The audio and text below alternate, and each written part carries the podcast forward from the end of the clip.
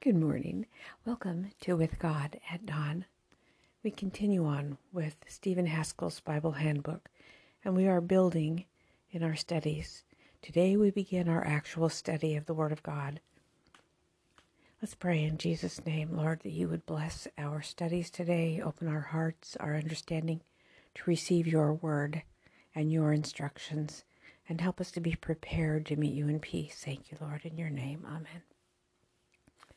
The Second Advent of Christ. The doctrine of the Second Advent as the very keynote of the sacred scriptures. From the day the first pair turned their sorrowing steps from Eden, the children of faith have waited the coming of the promised one to break the destroyer's power and bring them again to the lost paradise. You can read about that in The Great Controversy, page 299. The glorious appearing of Christ is prophesied. Turn in your Bible with me to John 14, verses 1 to 3.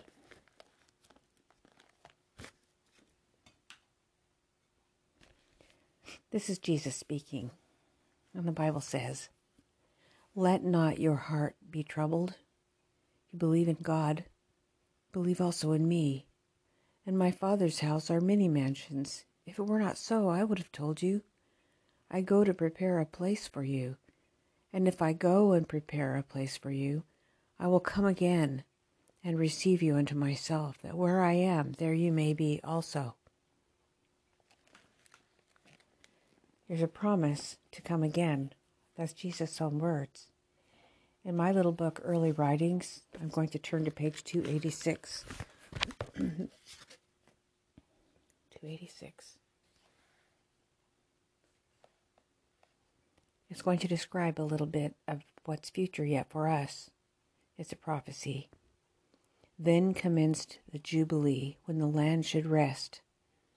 I saw the pious slave rise in victory and triumph, and shake off the chains that bound him, while his wicked master was in confusion and knew not what to do, for the wicked could not understand the words of the voice of God.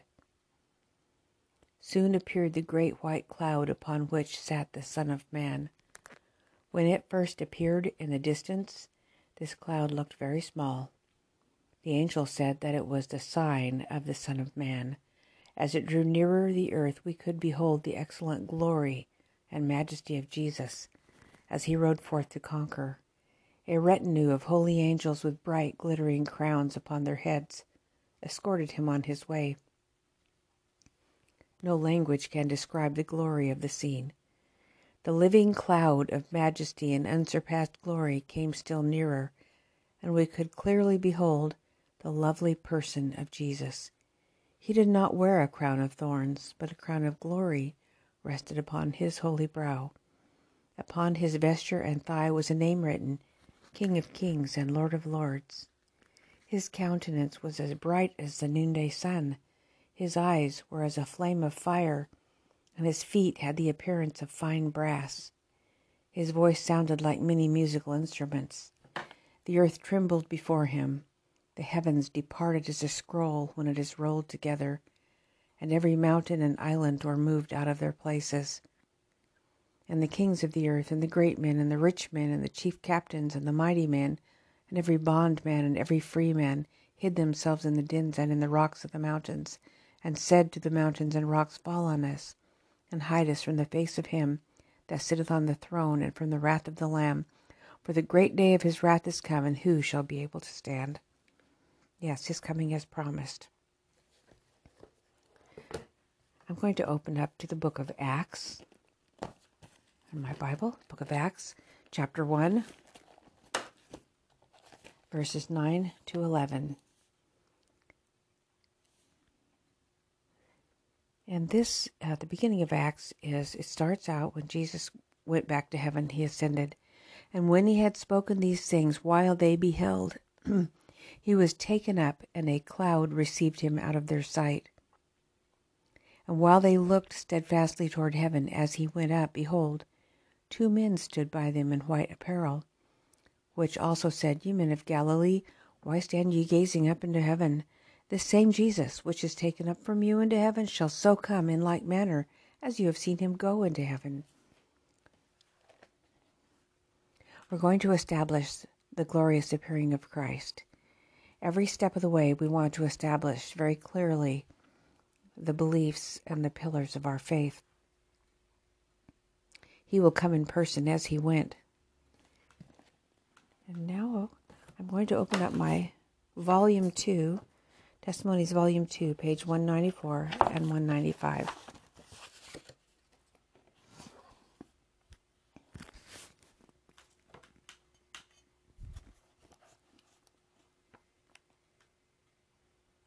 Oh, I need a magnifying glass. Hold on. Silly me, I looked everywhere and it was right where it was supposed to be in the drawer. Okay. Page 194.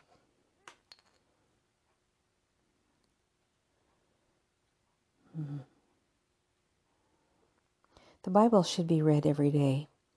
A life of religion, of devotion to God, is the best shield for the young who are exposed to temptation in their associations while acquiring an education. The Word of God will give the correct standard of right and wrong and of moral principle. Hold on one second. I have to verify my page. It is as I thought. After Ellen White passed away, clever people, editors more specifically, have done a work at switching things around and putting things in different formats and whatever they do. I had to track down the proper thing, so I was reading the wrong thing. Here it is. God designs that his people shall fix their eyes heavenward, looking for the glorious appearing of our Lord and Savior, Jesus Christ. While the attention of worldlings is turned to various enterprises, ours should be to the heavens. Our faith should reach farther and farther into the glorious mysteries of the heavenly treasure, drawing the precious divine rays of light from the heavenly sanctuary to shine in our hearts as they shine upon the face of Jesus. The scoffers mock the waiting, watching ones, and inquire, "Where is the promise of his coming? You have been disappointed. Engage now with us, and you will prosper in worldly things, get gain, get money, and be honored of the world." The waiting ones look upward and answer, "We are watching, and by turning from earthly pleasure and worldly fame, and from the deceitfulness of riches, they show themselves to be in that position. By watching, they become strong. They overcome sloth and selfishness and love of ease. Afflictions, fires kindle upon them. The waiting time seems long. They sometimes grieve and faith falters, but they rally again and overcome their fears and doubts. And while their eyes are directed heavenward, say to their adversaries, 'I am watching, I am waiting the return of my Lord. I will glory in tribulation, in affliction, in necessities.'" All right, if you turn with me, well, I don't know if you have it. I'm opening up in my book, Desire of Ages, to page 831 and 832.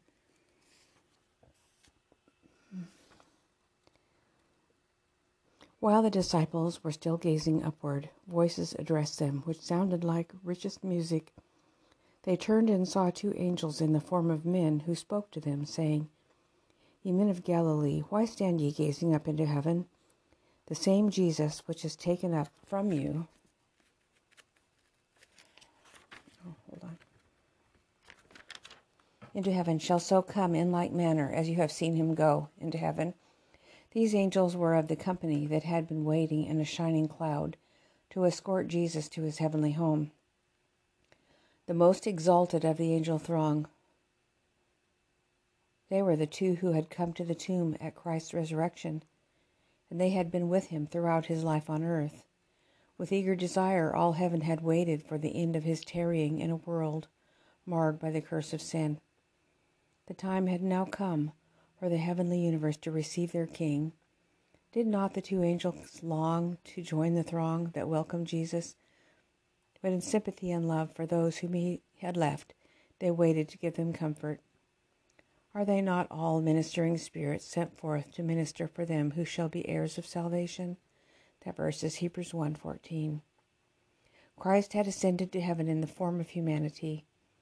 The disciples had beheld the cloud of angels, is what it is, a cloud, receive him. The same Jesus who had walked and talked and prayed with them, who had broken bread with them, who had been with them in their boats on the lake, who had that very day toiled with them up the ascent of Olivet. The same Jesus had now gone to share his Father's throne, and the angels had assured them that the very one whom they had seen go up into heaven would come again, even as he had ascended. He will come with clouds, and every eye shall see him. The Lord himself shall descend from heaven with a shout, with the voice of the archangel, and with the trump of God. And the dead in Christ shall rise. The Son of Man shall come in his glory, and all the holy angels with him. Then shall he sit upon the throne of his glory. That's Revelation 1:7, 1 Thessalonians 4:16, Matthew 25:31. Thus will be fulfilled the Lord's own promise to his disciples, "If I go and prepare a place for you, I will come again and receive you unto myself, that where I am, there you may be also." John 14:3. Well might the disciples rejoice in the hope of their Lord's return.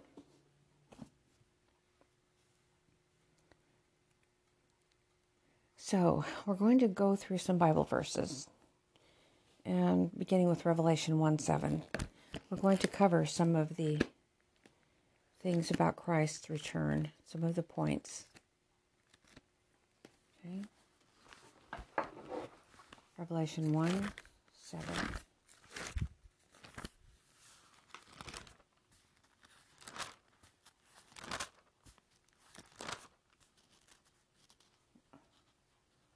Sorry, my fingers getting old. Okay, 1:7. Behold, he comes with clouds, and every eye shall see him, and they also which pierced him, and all kindreds of the earth shall wail because of him. Even so, amen. He will come in the clouds, will be visible to all. All right, now we're going to go to Matthew 24:30. It's not a secret. He'll be visible to all when he comes. Matthew 24, verse 30. This is Jesus talking. And then shall appear the sign of the Son of Man in heaven, and then shall all the tribes of the earth mourn, and they shall see the Son of Man coming in the clouds of heaven with power and great glory. He will come with power and great glory. Now, I'm going to go back to my volume 2, to page 41, volume 2, page 41. Aren't you glad that you're not having to dig all these out of your books? You can just listen while I do it. That's all right, I don't mind. Okay. Testimonies, volume 2, page 41. Those who choose to make excuses and continue in sin and conformity to the world will be left to their idols. There will be a day when they will not beg to be excused, when not one will wish to be excused, when Christ shall come in his glory and the glory of his Father, with all the heavenly angels surrounding him, escorting him on his way, with voices of triumph, while strains of the most enchanting music fall upon the ear. All will then be interested. There will not be one indifferent spectator. Speculations will not then engross the soul. The miser's piles of gold which have feasted his eyes are no more attractive. The palaces which the proud men of earth have erected, and which have been their idols, are turned from with loathing and disgust. No one pleads his lands, his oxen, his wife that he has just married, as a reason why he should be excused from sharing the glory that bursts upon his astonished vision. All want to share, but know that it is not for them. In earnest, agonizing prayer, they call for God to pass them not by. The kings, the mighty men, the lofty, the proud, the mean man, alike bow together under a pressure of woe, desolation, misery, inexpressible. Heart anguish prayers are wrung from their lips. Mercy, mercy, save us from the wrath of an offended God. A voice answers them with terrible distinctness, sternness, and majesty. because I have called and you refused. I have stretched out my hand and no man regarded, but you have set at naught all my counsel, and would none of my reproof. I also will laugh at your calamity. I will mock when your fear comes. That's a frightening thought. Turn in your Bible to Luke chapter 9.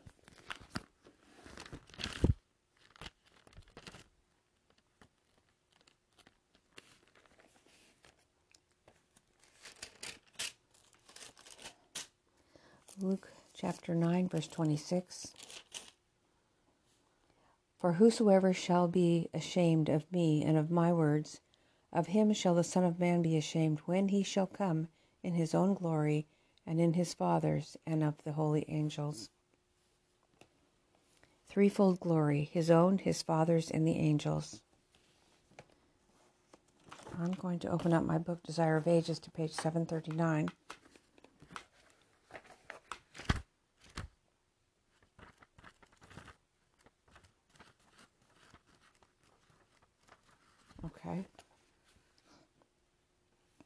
Looking upon the smitten Lamb of God, the Jews had cried, His blood be on us and on our children. That awful cry ascended to the throne of God. That sentence pronounced upon themselves was written in heaven. That prayer was heard. The blood of the Son of God was upon their children and their children's children as a perpetual curse. Terribly was it realized in the destruction of Jerusalem. Terribly has it been manifested in the condition of the Jewish nation for 1,800 years, a branch severed from the vine, a dead, fruitless branch, to be gathered up and burned, from land to land throughout the world, from century to century, dead, dead in trespasses and sins. Terribly will that prayer be fulfilled in the great judgment day, when Christ shall come to the earth again, not as a prisoner surrounded by a rabble.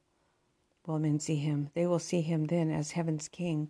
Christ will come in his own glory, in the glory of his Father, and the glory of the holy angels, 10,000 times 10,000, and thousands of angels, the beautiful and triumphant sons of God, possessing surpassing loveliness and glory, will escort him on his way.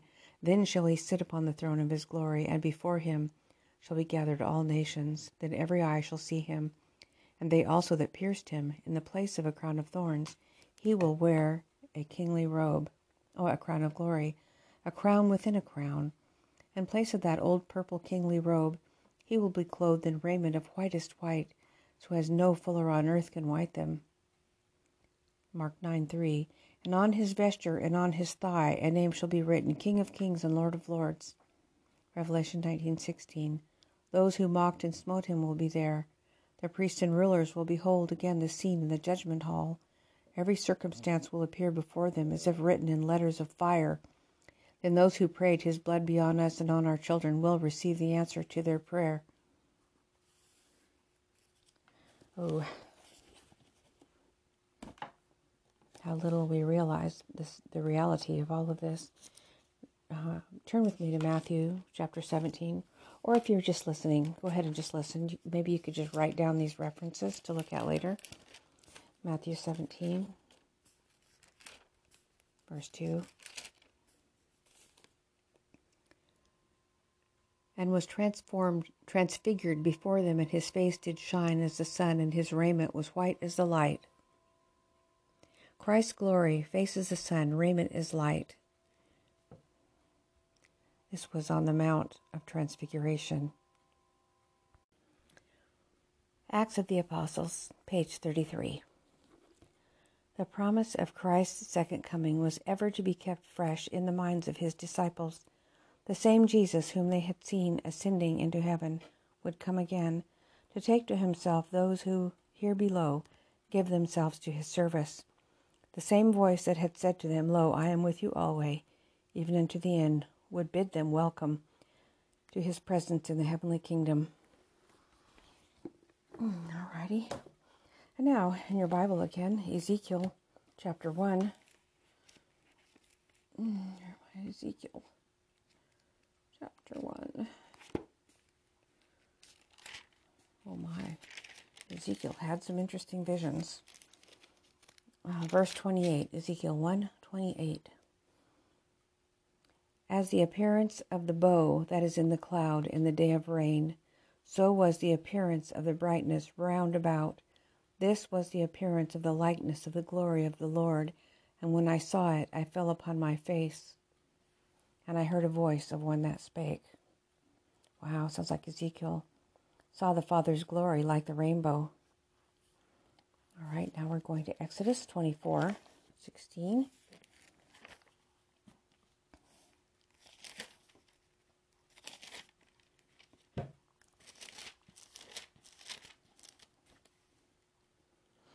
And the glory of the Lord abode upon the Mount Sinai, and the cloud covered it 6 days. And the seventh day he called unto Moses out of the midst of the cloud. And 17. And the sight of the glory of the Lord was like devouring fire on the top of the mount in the eyes of the children of Israel. God's glory is like devouring fire to the wicked. Oh, that's interesting. But to the righteous, it's like a rainbow. Huh, wow. Let's go with me to Matthew 28. Well, maybe it's just different at different occasions, not different to different people. I will leave that to your own thinking. Matthew 28, verses 2 and 3.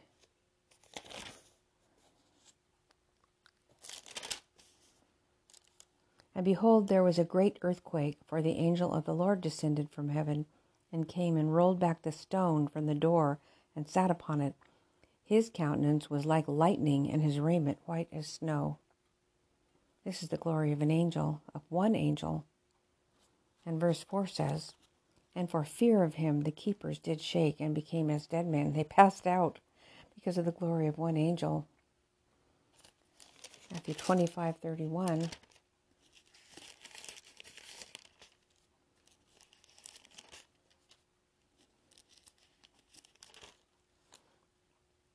When the Son of Man shall come in his glory, and all the holy angels with him, then shall he sit upon the throne of his glory. That's the effect of that glory, was what we read before, and now it says that all the angels come with Christ. Revelation 6:15-17 tells us that the wicked will hide. That's Revelation 6. Wait a minute. Revelation. First of all, we want to talk about Revelation 5:11. Revelation 5:11 tells us that we're going to compare the effect of one with a whole company of angels. Revelation 5:11. And I beheld, and I heard the voice of many angels round about the throne, and the beasts and the elders, and the numbers of them was 10,000 times 10,000, and thousands of thousands.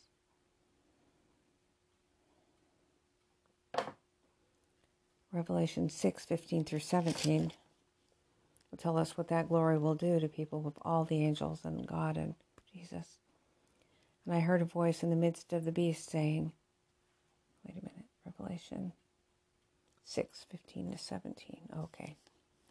And the kings of the earth, and the great men, and the rich men, and the chief captains, and the mighty men, and every bondman, and every free man, they hid themselves in the dens and in the rocks of the mountains, and said to the mountains and rocks, Fall on us, hide us from the face of him that sitteth on the throne, and from the wrath of the Lamb. They will seek to hide from that amount of glory, and they realize their lost condition. Go with me to 2 Thessalonians, chapter 1. I have to try to go kind of slow because there's so many verses written here, I get lost on my page. 2 Thessalonians 1,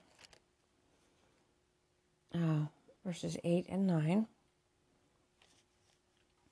In flaming fire, taking vengeance on them that know not God, and that obey not the gospel of our Lord Jesus Christ, who shall be punished with everlasting destruction from the presence of the Lord, and from the glory of his power. I would just like to point out here that it's the destruction that's everlasting, not the fire. Anyway, we're not going to go there right now. And now, 2 Thessalonians chapter 2, verse 8. And then shall that wicked be revealed, whom the Lord shall consume with the spirit of his mouth, and shall destroy with the brightness of his coming. Here is yet another reference to the spirit of his mouth, which is the breath of God, as God is spirit. And remember when Jesus said, receive ye the Spirit, when he breathed on them. We're not going to study that either right now. Just had to point it out. Okay, so 2 Thessalonians, okay. That's the effect upon the wicked of the glory of the Lord. They are with the brightness of his coming. The wicked are going to die at the brightness of his coming. They will seek to hide, but they'll end up dying at the brightness of his coming. Now go with me to Jeremiah 25. It's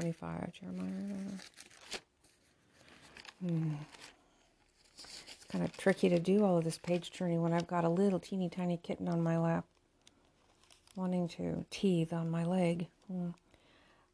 Jeremiah 25, 30 through 33. Therefore prophesy thou against them all these words, and say unto them, the Lord shall roar from on high, and utter his voice from his holy habitation. He shall mightily roar upon his habitation. He shall give a shout, as they that tread the grapes, against all the inhabitants of the earth.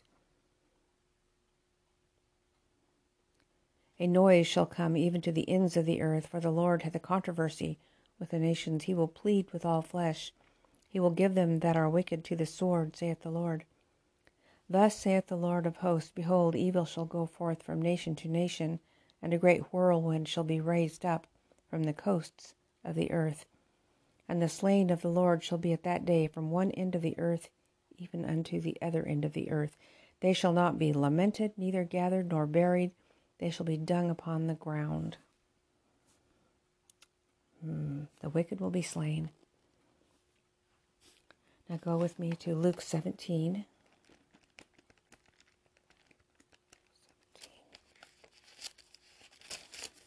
Luke 17:26-30.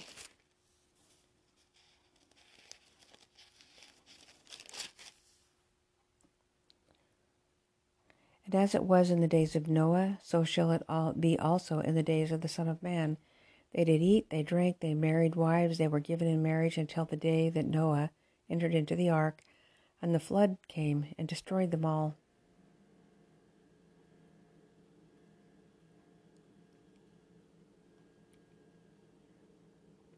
Likewise also, as it was in the days of Lot, they did eat, they drank, they bought, they sold, they planted, they builded. But the same day that Lot went out of Sodom, it rained fire and brimstone from heaven, and destroyed them all. Even thus shall it be in the day when the Son of Man is revealed. Now here is the verse that you compare with the other reference that talks about one being in the field and one being taken and one left. That the one taken was taken in destruction. You can compare them on your own time. Okay, Luke 17:20. So compare with the time of Noah and Lot. The coming of the Lord is that his coming... Those who will be taken in death at his coming, and they'll be strewn about on the earth and not to be gathered or buried. I'm going to turn in my book, Patriarchs and Prophets, to page 90 through 95. Do you know, I realize this is a very long study. Every now and then one is very long, but this is the foundation of the whole gospel and the whole Bible, the coming of Christ. We want to be clear about all these details. I'll recap them when I'm finished. And we are getting close to the end already, actually, so bear with me here. You may find this quite interesting.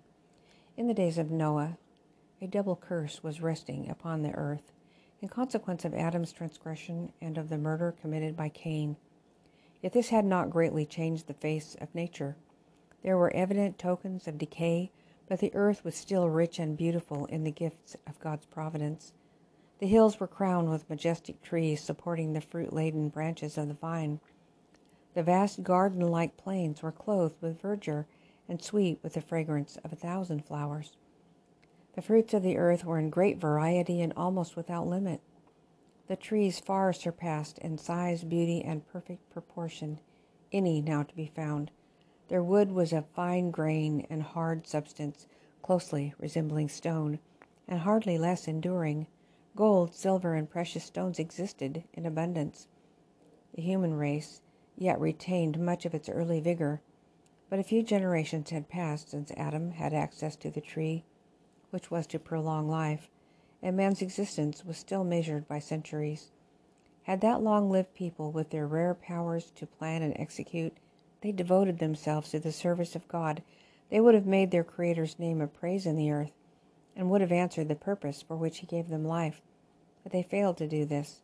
There were many giants, men of great stature and strength, renowned for wisdom, skillful in devising the most cunning and wonderful works, but their guilt in giving loose rein to iniquity was in proportion to their skill and mental ability.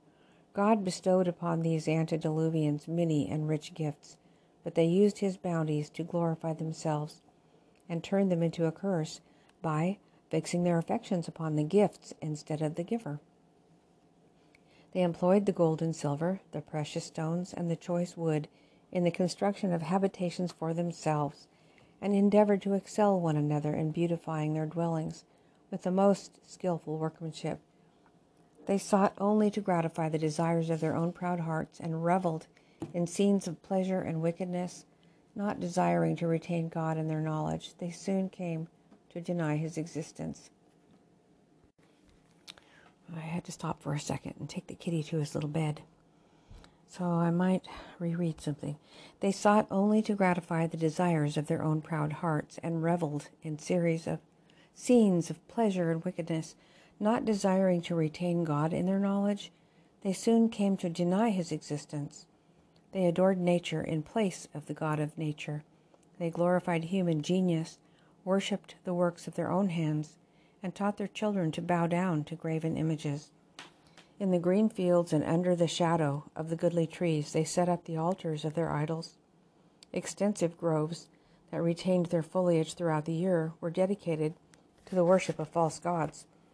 With these groves were connected beautiful gardens, their long, winding avenues overhung with fruit-bearing trees of all description, adorned with statuary and furnished with all that could delight the senses or minister to the voluptuous desires of the people, and thus allure them to participate in the idolatrous worship. Men put God out of their knowledge, and they worshipped the creatures of their own imagination. And as the result, they became more and more debased.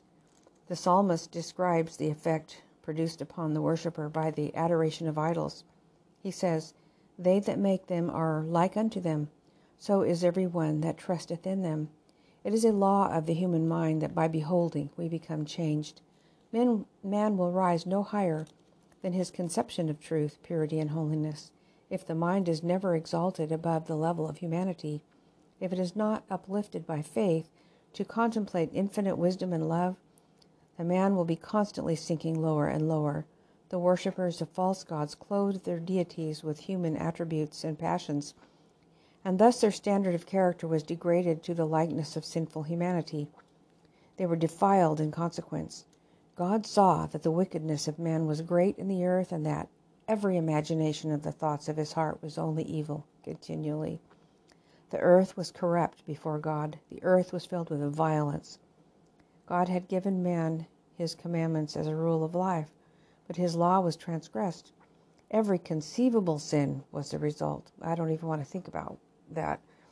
The wickedness of men was open and daring. Justice was trampled in the dust. The cries of the oppressed reached unto heaven. Polygamy had been early introduced, contrary to the divine arrangement at the beginning. The Lord gave to Adam one wife, showing his order in that respect. After the fall, men chose to follow their own sinful desires. As a result, crime and wretchedness rapidly increased. Neither the marriage relation nor the rights of property were respected. Whoever coveted the wives or the possessions of his neighbor took them by force. Men exulted in their deeds of violence. They delighted in destroying the lives of animals, and the use of flesh for food rendered them still more cruel and bloodthirsty, until they came to regard human life with astonishing indifference. The world was in its infancy, yet iniquity had become so deep and widespread that God could no longer bear with it, and he said, "I will destroy man whom I have created from the face of the earth. he declared that his spirit should not always strive with the guilty race. If they did not cease to pollute with their sins of the world and its rich treasures, he would blot them from his creation and would destroy the things with which he had delighted to bless them. He would sweep away the beasts of the field and the vegetation which furnished such an abundant supply of food, and would transform the fair earth into one vast scene of desolation and ruin. That's what we live in today. Amid the prevailing corruption, Methuselah, Noah, and many others labored to keep alive the knowledge of the true God and to stay the tide of moral evil. 120 years before the flood, the Lord by a holy angel declared to Noah his purpose and directed him to build an ark. While building the ark, he was to preach that God would bring a flood of water upon the earth to destroy the wicked. Those who would believe the message and would prepare for that event by repentance and reformation should find pardon and be saved. Enoch had repeated to his children what God had shown him in regard to the flood, and Methuselah and his sons who lived to hear the preaching of Noah assisted in building the ark. God gave Noah the exact dimensions of the ark and explicit directions in regard to its construction in every particular. Human wisdom could not have devised a structure of so great strength and durability. God was the designer, and Noah the master builder. It was constructed like the hull of a ship, that it might float upon the water, but in some respects it more nearly resembled a house. It was 3 stories high, and with but one door, which was in the side. The light was admitted at the top, and the different apartments were so arranged that all were lighted. The material employed in the construction of the ark was the cypress or the gopher wood, which would be untouched by decay for hundreds of years. The building of this immense structure was a slow, laborious process. On account of the great size of the trees and the nature of the wood, much more labor was required then than now to prepare timber, even with the greater strength which men then possessed. All that man could do was done to render the work perfect, yet the ark could not of itself have withstood the storm which was to come upon the earth. God alone could preserve his servant upon the tempestuous waters.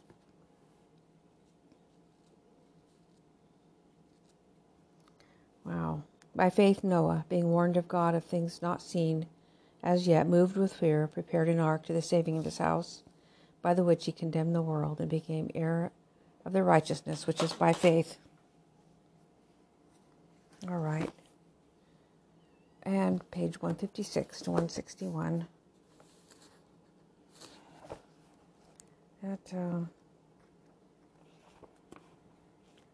Okay. The destruction of Sodom. Well, we're reading these for a reason, and it'll kind of come together, I believe. Fairest among the cities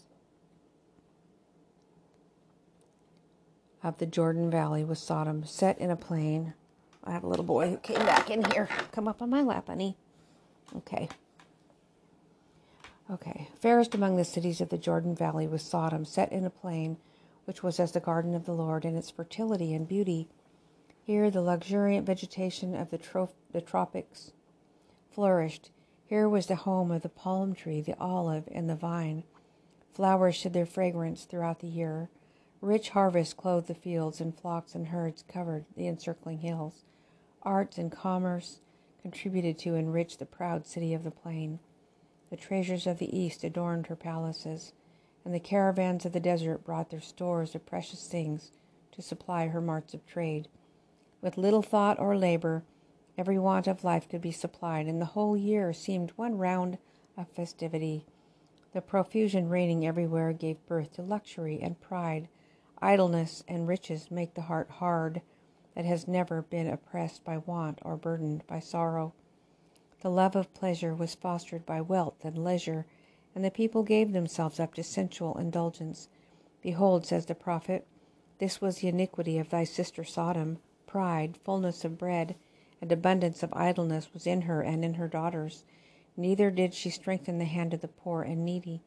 And they were haughty and committed abomination before me. Therefore I took them away as I saw good.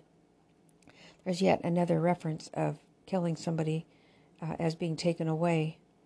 So the secret rapture theory can be understood. There is no secret rapture, and the ones who are taken away are dying. They die. Anyway, I'm not going there. There's nothing more desired among men than riches and leisure, and yet these give birth to the sins that brought destruction upon the cities of the plain. Their useless, idle life made them a prey to Satan's temptations, and they defaced the image of God and became satanic rather than divine. Idleness is the greatest curse that can fall upon men, for vice and crime follow in its train. It enfeebles the mind, perverts the understanding, debases the soul. Satan lies in ambush, ready to destroy those who are unguarded, whose leisure gives him opportunity to insinuate himself under some attractive disguise. He is never more successful than when he comes to men in their idle hours. In Sodom there was mirth and revelry, feasting and drunkenness. The vilest and most brutal passions were unrestrained. The people openly defied God and his law, delighted in deeds of violence, and though they had before them the example of the antediluvian world, and knew how the wrath of God had been manifested in their destruction, yet they followed the same course of wickedness. At the time of Lot's removal to Sodom, corruption had not become universal, and God in his mercy permitted rays of light to shine amid the moral darkness. When Abraham rescued the captives from the Elamites, the attention of the people was called to the true faith. Abraham was not a stranger to the people of Sodom, and his worship of the unseen God had been a matter of ridicule among them. But his victory over greatly superior forces and his magnanimous disposition of the prisoners and spoil excited wonder and admiration. While his skill and valor were extolled, none could avoid the conviction that a divine power had made him conqueror, and his noble and unselfish spirit, so foreign to the self-seeking inhabitants of Sodom, was another evidence of the superiority of the religion which he had honored by his courage and fidelity. Melchizedek, in bestowing the benedictions upon Abraham, had acknowledged Jehovah as the source of his strength and the author of the victory. Blessed be Abraham of the Most High God, possessor of heaven and earth, and blessed be the Most High God, which hath delivered thine enemies into thine hand. God was speaking to that people by his providence, but the last ray of light was rejected, as all before had been. And now the last night of Sodom was approaching. Already the clouds of vengeance cast their shadow over the devoted city, but men perceived it not. While angels drew near on their mission of destruction, men were dreaming of prosperity and pleasure. The last day was like every other that had come and gone. Evening fell upon a scene of loveliness and security, a landscape of unrivaled beauty, bathed in the rays of the declining sun. The coolness of eventide had called forth the inhabitants of the city, and the pleasure-seeking throngs were passing to and fro, intent upon the enjoyment of the hour. In the twilight, two strangers drew near to the city gate. They were apparently travelers, coming in to tarry for the night. None could discern in those humble wayfarers the mighty heralds of divine judgment. Little dreamed the gay, careless multitude that in their treatment of these heavenly messengers that very night they would reach the climax of the guilt which doomed their proud city. There was one man who manifested kindly attention toward the strangers, invited them to his house. Lot did not know their true character, but politeness and hospitality were habitual with him. They were a part of his religion, lessons he had learned from the example of Abraham. Had he not cultivated a spirit of courtesy, he might have been left to perish with the rest of Sodom. Many a household, in closing its doors against a stranger, has shut out God's messenger, who would have brought blessing and hope and peace. Every act of life, however small, has its bearing for good or evil. Faithfulness or neglect in what are apparently the smallest duties may open the door for life's richest blessings or its greatest calamities. It's little things that test the character. It's the unpretending acts of daily self-denial, performed with a cheerful, willing heart, that God smiles upon. We're not to live for self, but for others, and it's only by self-forgetfulness, by cherishing a loving, helpful spirit, that we can make our life a blessing. The little attentions, the small, simple courtesies, go far to make up the sum of life's happiness, and the neglect of these constitutes no small share of human wretchedness. Seeing the abuse to which strangers were exposed in Sodom, Lot made it one of his duties to guard them at their entrance by offering them entertainment at his own house. He was sitting at the gate as the travelers approached, and upon seeing them, he rose from his place to meet them. Bowing courteously, said, "Behold now, my lords, turn in, I pray you, unto your servant's house, and tarry all night." They seemed to decline his hospitality, saying, "Nay, but we'll abide in the street." Their object in this answer was twofold, to test the sincerity of Lot, and also to appear ignorant of the character of the men of Sodom, as if they supposed it safe to remain in the street at night. Their answer made Lot the more determined not to leave them to the mercy of the rabble. He pressed his invitation until they yielded and accompanied him to his house. He had hoped to conceal his intentions from the idlers at the gate by bringing the strangers to his home by a circuitous route, but their hesitation and delay and his persistent urging caused them to be observed, and before they had retired for the night, a lawless crowd gathered around the house. It was an immense company, youth and aged men alike, inflamed by the vilest passions. The strangers had been making inquiry in regard to the character of the city, and Lot had warned them not to venture out of his door that night. When the hooting and the jeers of the mob were heard, demanding that the men be brought out to them, knowing that if provoked to violence they could easily break into his house, Lot went out to try the effect of persuasion upon them. "I pray you, brethren," he said, "do not so wickedly." Using the term brethren in the sense of neighbors and hoping to conciliate them and make them ashamed of their vile purposes, but his words were like oil on the flames. Their rage became like the roaring of a tempest. They mocked Lot as making himself a judge over them, threatened to deal worse with him than they had purposed toward his guests. They rushed upon him and would have torn him in pieces had he not been rescued by the angels of God. The heavenly messengers put forth their hand. They pulled Lot into the house and shut the door. The events that followed revealed the character of the guests he had entertained. They smote the men that were at the door of the house with blindness, small and great, so that they wearied themselves to find the door. Had they not been visited with double blindness, being given up to hardness of heart, the stroke of God upon them would have caused them to fear and to desist from their evil work. That last night was marked by no greater sins than many others before it. But mercy, so long slighted, had at last ceased its pleading.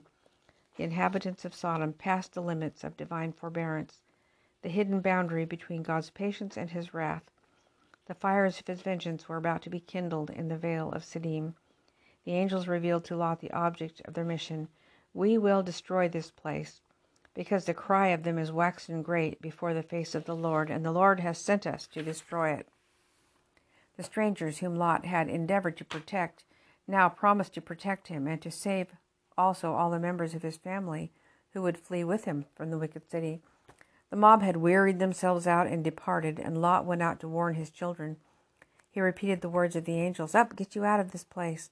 The Lord will destroy this city." But he seemed to them as one that mocked. They laughed at what they called his superstitious fears. His daughters were influenced by their husbands. They were well enough off where they were. They could see no evidence of danger. Everything was just as it had been. They had great possessions. They could not believe it possible that beautiful Sodom would be destroyed. Lot returned sorrowfully to his home and told the story of his failure. Then the angels bade him arise, take his wife and the 2 daughters who were yet in his house, and leave the city. But Lot delayed. Though daily distressed at beholding the deeds of violence, he had no true conception of the debasing and abominable iniquity that were practiced in that vile city. He did not realize the terrible necessity for God's judgment to put a check on sin. Some of his children clung to Sodom, and his wife refused to depart without them.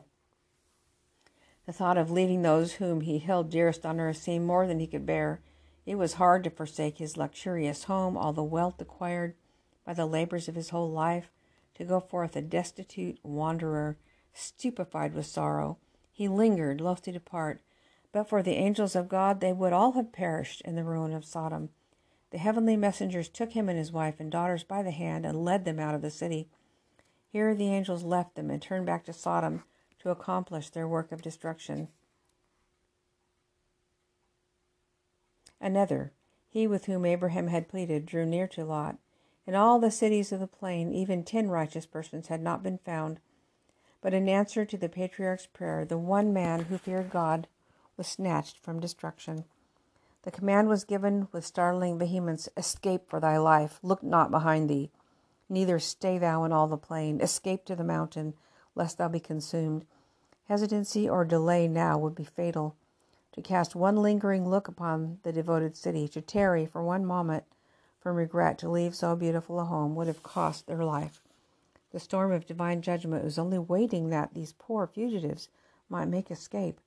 Lot, confused and terrified, pleaded he could not do as he was required, lest some evil should overtake him, and he should die, living in that wicked city in the midst of unbelief. His faith had grown dim.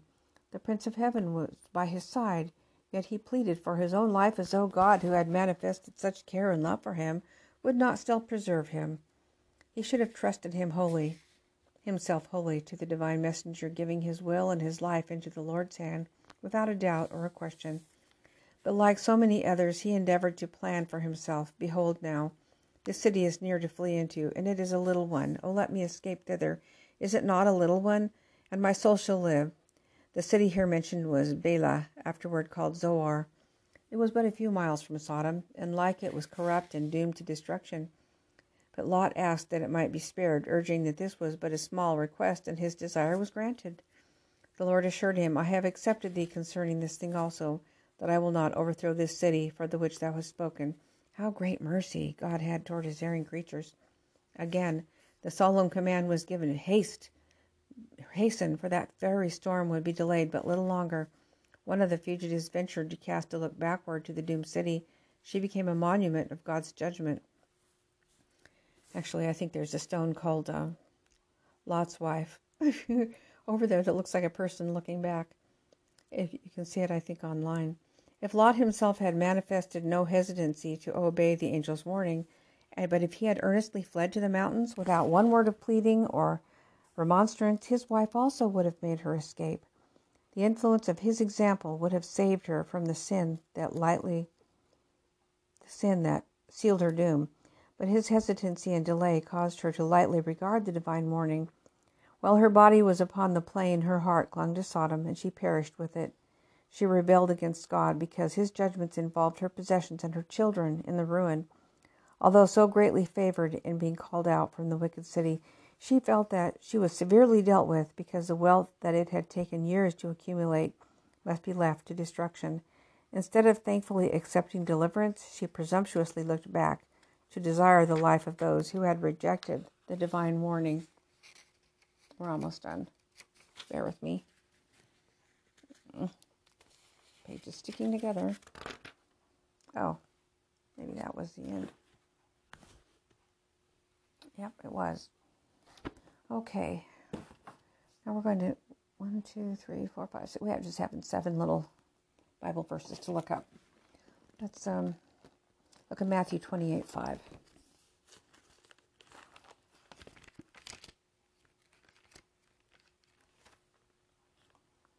And the angel answered and said unto the women, "Fear not ye, for I know that you seek Jesus, which was crucified.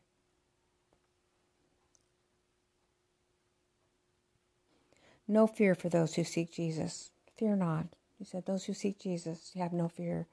And though no matter what is ahead of us, we don't know, but we are not to fear. We've been told not to fear. Let's open up our Great Controversy to page 641.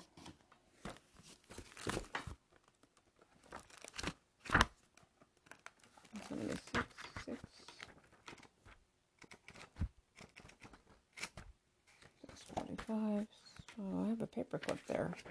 Must be something interesting on that page. 641.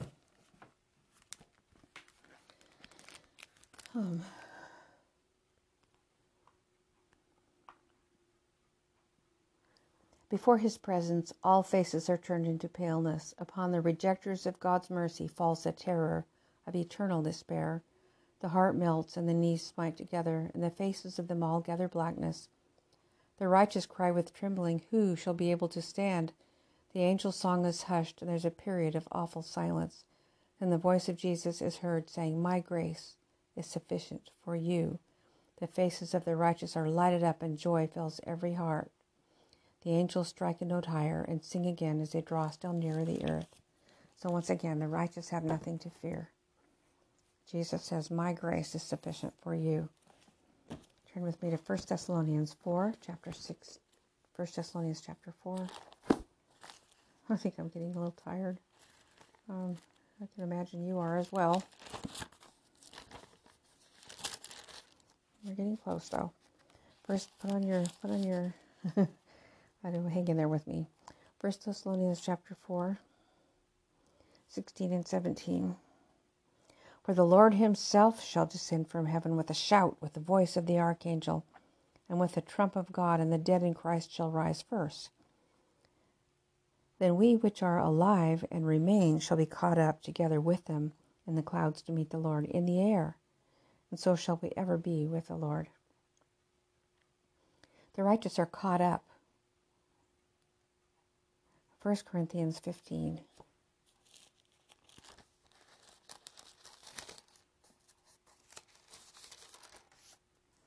First Corinthians 15, 51 to 53. 51. Behold, I show you a mystery. We shall not all sleep, but we shall all be changed. In a moment, in the twinkling of an eye, at the last trump. For the trumpet shall sound, and the dead shall be raised incorruptible, and we shall be changed.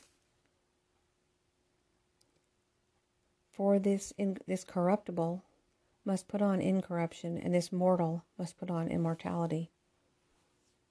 Corruptible means those who die, the death, and incorruptible is life, and mortal and immortality. We're going to put on immortality. The Lord's going to put it on us. We're made immortal. I'm going to open up my book, Desire of Ages, for a moment, for a couple paragraphs. Page 320.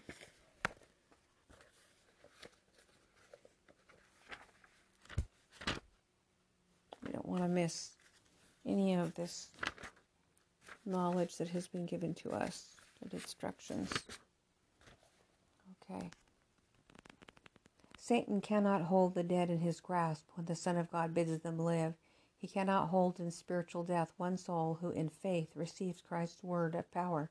God is saying to all who are dead in sin, awake thou that sleepest, and arise from the dead. That's Ephesians 5:14.